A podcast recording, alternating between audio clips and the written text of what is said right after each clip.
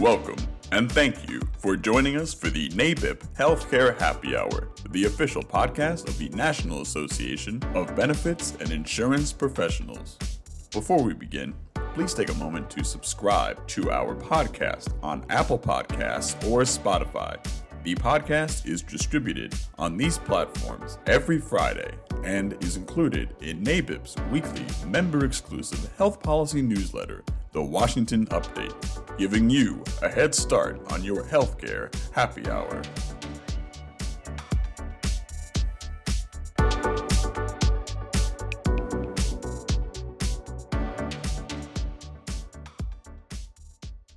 Today, June 16th, is Marcy M. Buckner's last day here at the National Association of Benefits and Insurance Professionals.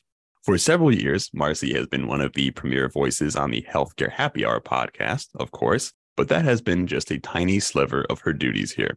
After over 11 years here, Marcy has left a substantial legacy at NABIP, and I speak for everyone from staff and membership when I say it is truly sad to see her go. So, without further ado, on this week's episode of the Healthcare Happy Hour, I'm joined by John Green and, of course, Marcy herself. So, Marcy, welcome back to the pod one last time. There's plenty to discuss and reflect on, from all the work that you and NABIP's government affairs team has accomplished to, I'm sure, some fun personal anecdotes that probably are springing to your mind this week. Thank you, Dan, for that kind opening. I'm so happy to be able to join you guys this week and talk about some of the things that we have all gotten done during my time here at NABIP. There has just been so much over the past 11 years. And of course, John has been here every step of the way with me, and really want to take some time and celebrate what NABIP has done and also talk about some exciting things that we think we'll be able to do within this congressional session. So let's talk about some of the work that you have spearheaded over the years with the Government Affairs Department and review some of our legislative successes. So in the past 11 years, it's quite a few successes to talk about. So what do you want to start with? Well, I'll start with one of the things that was one of my very first projects here at NABIP. And I think people may have even forgotten that we were working on this, but I started in 2012. So was here with the rollout of the ACA and the exchanges, a super fun time. And we were starting to get concerned about navigators and the lack of oversight on the state level. So I drafted a model bill for regulation on navigators within the states. And so there are several different layers of regulation when it comes to what a Department of Insurance can do. There's licensure, there's registration, there's certification, which are all different layers. And so we were able to see about half of the states put something in place so that they would have just some type of control over the navigators in the market. But that was one of the very first things that I did when I was with NABIP, and was very successful in some of the states. It's also been an exciting time, kind of still staying on this on the state by state pieces before we get into federal things, but working with Colorado to defeat their proposition, their ballot initiative for a single payer system, continuing to work against that in California. Obviously, they're an ongoing challenge when it comes to single payer systems, but those are some of the bigger pieces.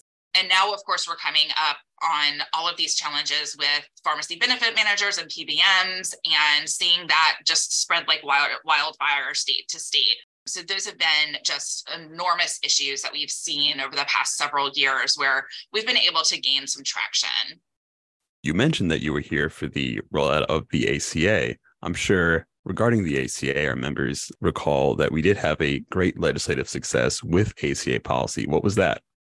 Yeah, we were able to work really closely with the Alliance to Fight the 40 to kill the Cadillac tax, that piece in the ACA that was a 40% excise tax on certain health plans, which really would have bankrupted employers, honestly, and may have prevented many of them from being able to be offered coverage. And that was something that John and I worked on for several years, starting just first with these little 1 and 2 year delays, and then finally we're able to get it repealed. But one of the biggest tools that we used to kill that was you all, our NABIP members. I remember bringing in members from across the country and going into the Department of Treasury and talking to them about how even would they put this in place, showing them examples from you all of your clients of just how they would be impacted by the Cadillac tax and the fact that it really is going to impact a lot more plans than they had in mind when it was devised.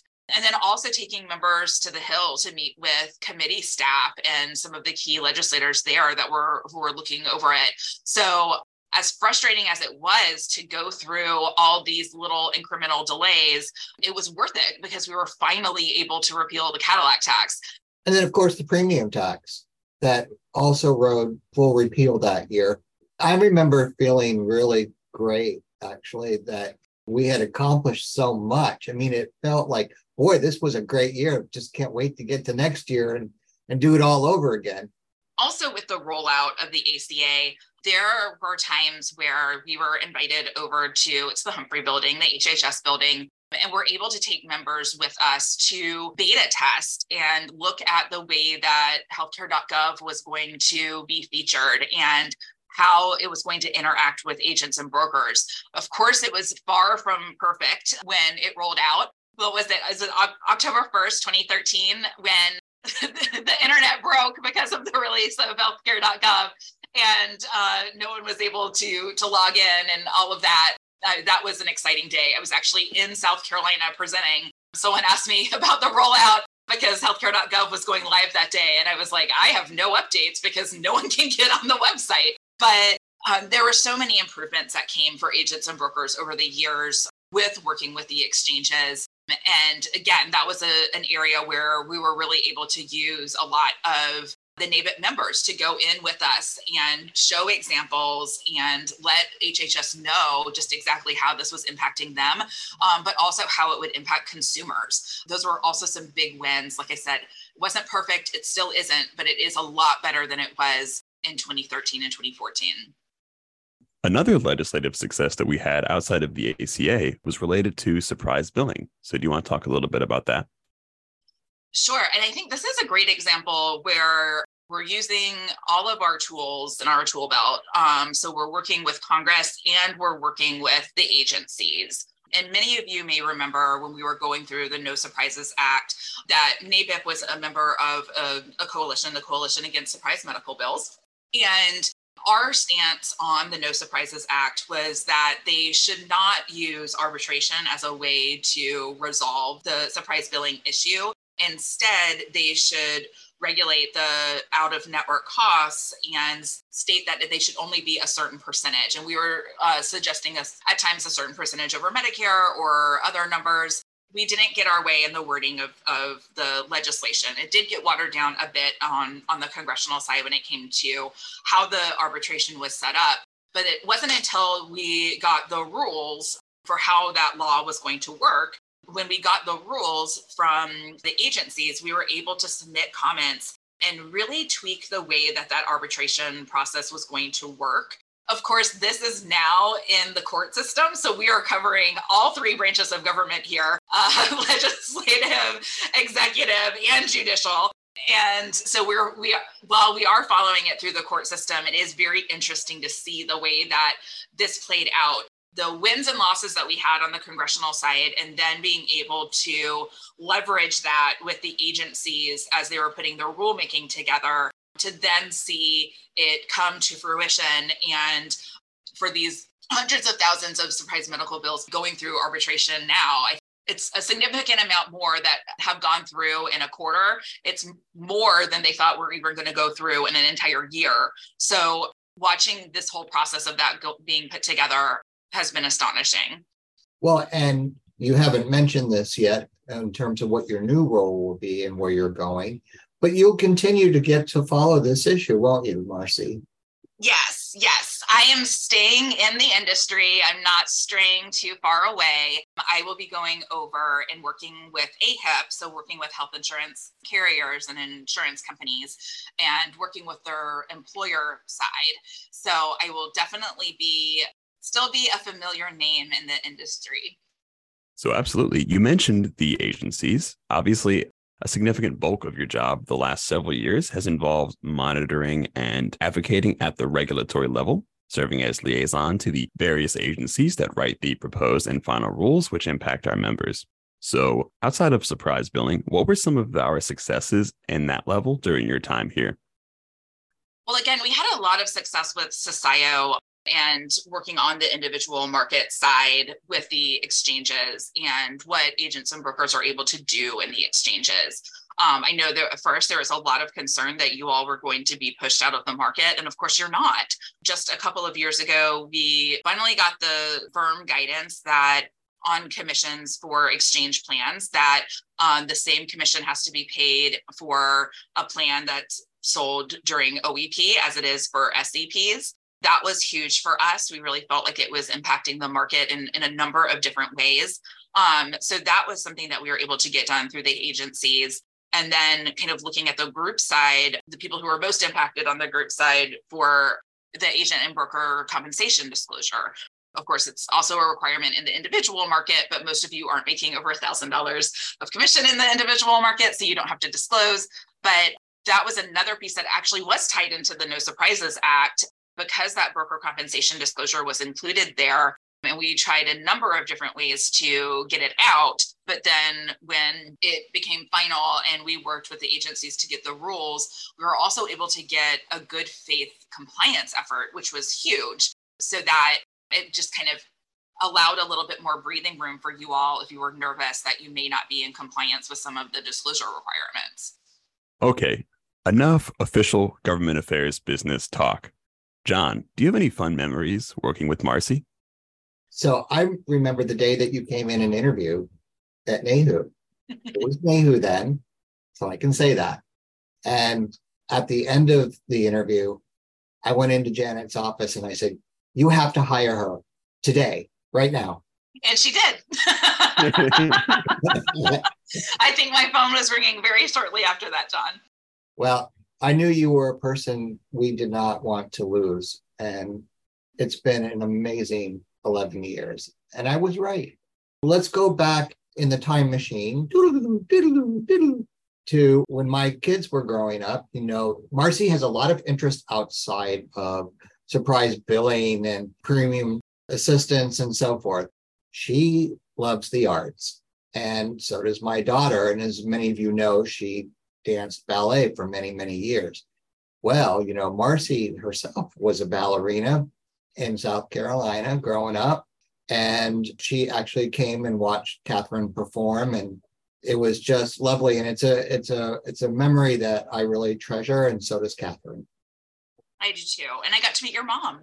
You did. So many of you have seen Marcy on the road. She spends a lot of time doing presentations around the country. And she had a unique way of describing the family glitch by incorporating her beloved dog, Cooper, as a family member by way of explaining how the family glitch worked. And I know people still come up to her today and say, you know, I understand the family glitch because Cooper. That's true. I use slides with him and use the example that I was working at that time. It would have been NAHU, and that he was a security guard who wasn't offered coverage, and all the puppies as members of as dependents, and just trying to find a creative way to explain our issues. And that's probably one of the exciting things that I was able to do here, is to travel and get to educate so many members. I'm always thrilled that when people remember me from speaking to their chapters, and they usually tell me something that they learned that they didn't know before. And that's really meaningful to me. And I just love hearing that. Another kind of embarrassing thing from being on the road, this is my most embarrassing NABIP thing. I was in Houston at a speaking engagement, and I was in the middle of my presentation. There wasn't a computer in front of me where I could see what slide I was on. So I kept turning around to see the screen behind me to make sure I was on the right slide. And I didn't realize that while I was doing that, I was edging closer and closer to the end of the stage. I fell off the stage in the middle of the presentation. I popped back up because, of course, I was so embarrassed. And I finished the presentation, all the while worried that I had like split my dress open in the back or something after falling off the stage. But I made it through. And of course, you guys love to have me present right before happy hour.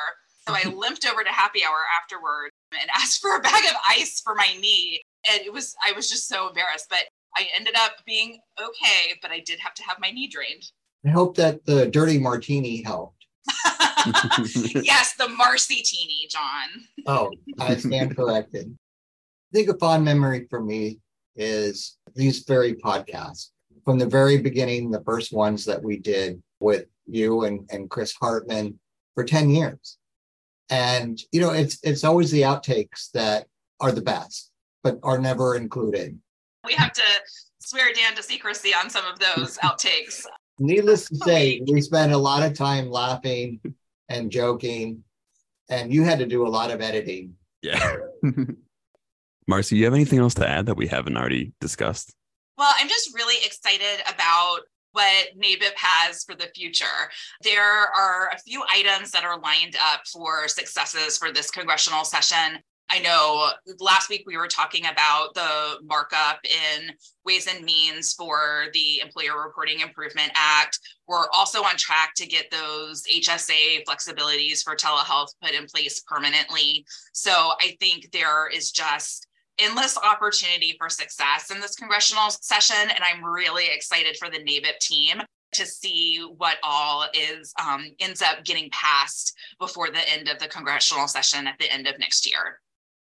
And the consolation prize for me is that, you know, with Marcy at AHIP, we are going to still be connected and talking and helping each other onto greater things. Absolutely. We'll be in the same coalitions together and a lot of the same meetings together. So this is not goodbye. This is see you later. So it is now time for the NABIP Healthcare Happy Hour Toast of the Week. So, John, who are we toasting to this week? Well, a very special person, Marcy Buckner. It's been an amazing journey. And I'm glad it's not goodbye. Cheers! Thank you for joining us for NABIP's Healthcare Happy Hour, the official podcast of the National Association of Benefits and Insurance Professionals. For more information on NABIP's government affairs efforts or to become a member, visit nabip.org.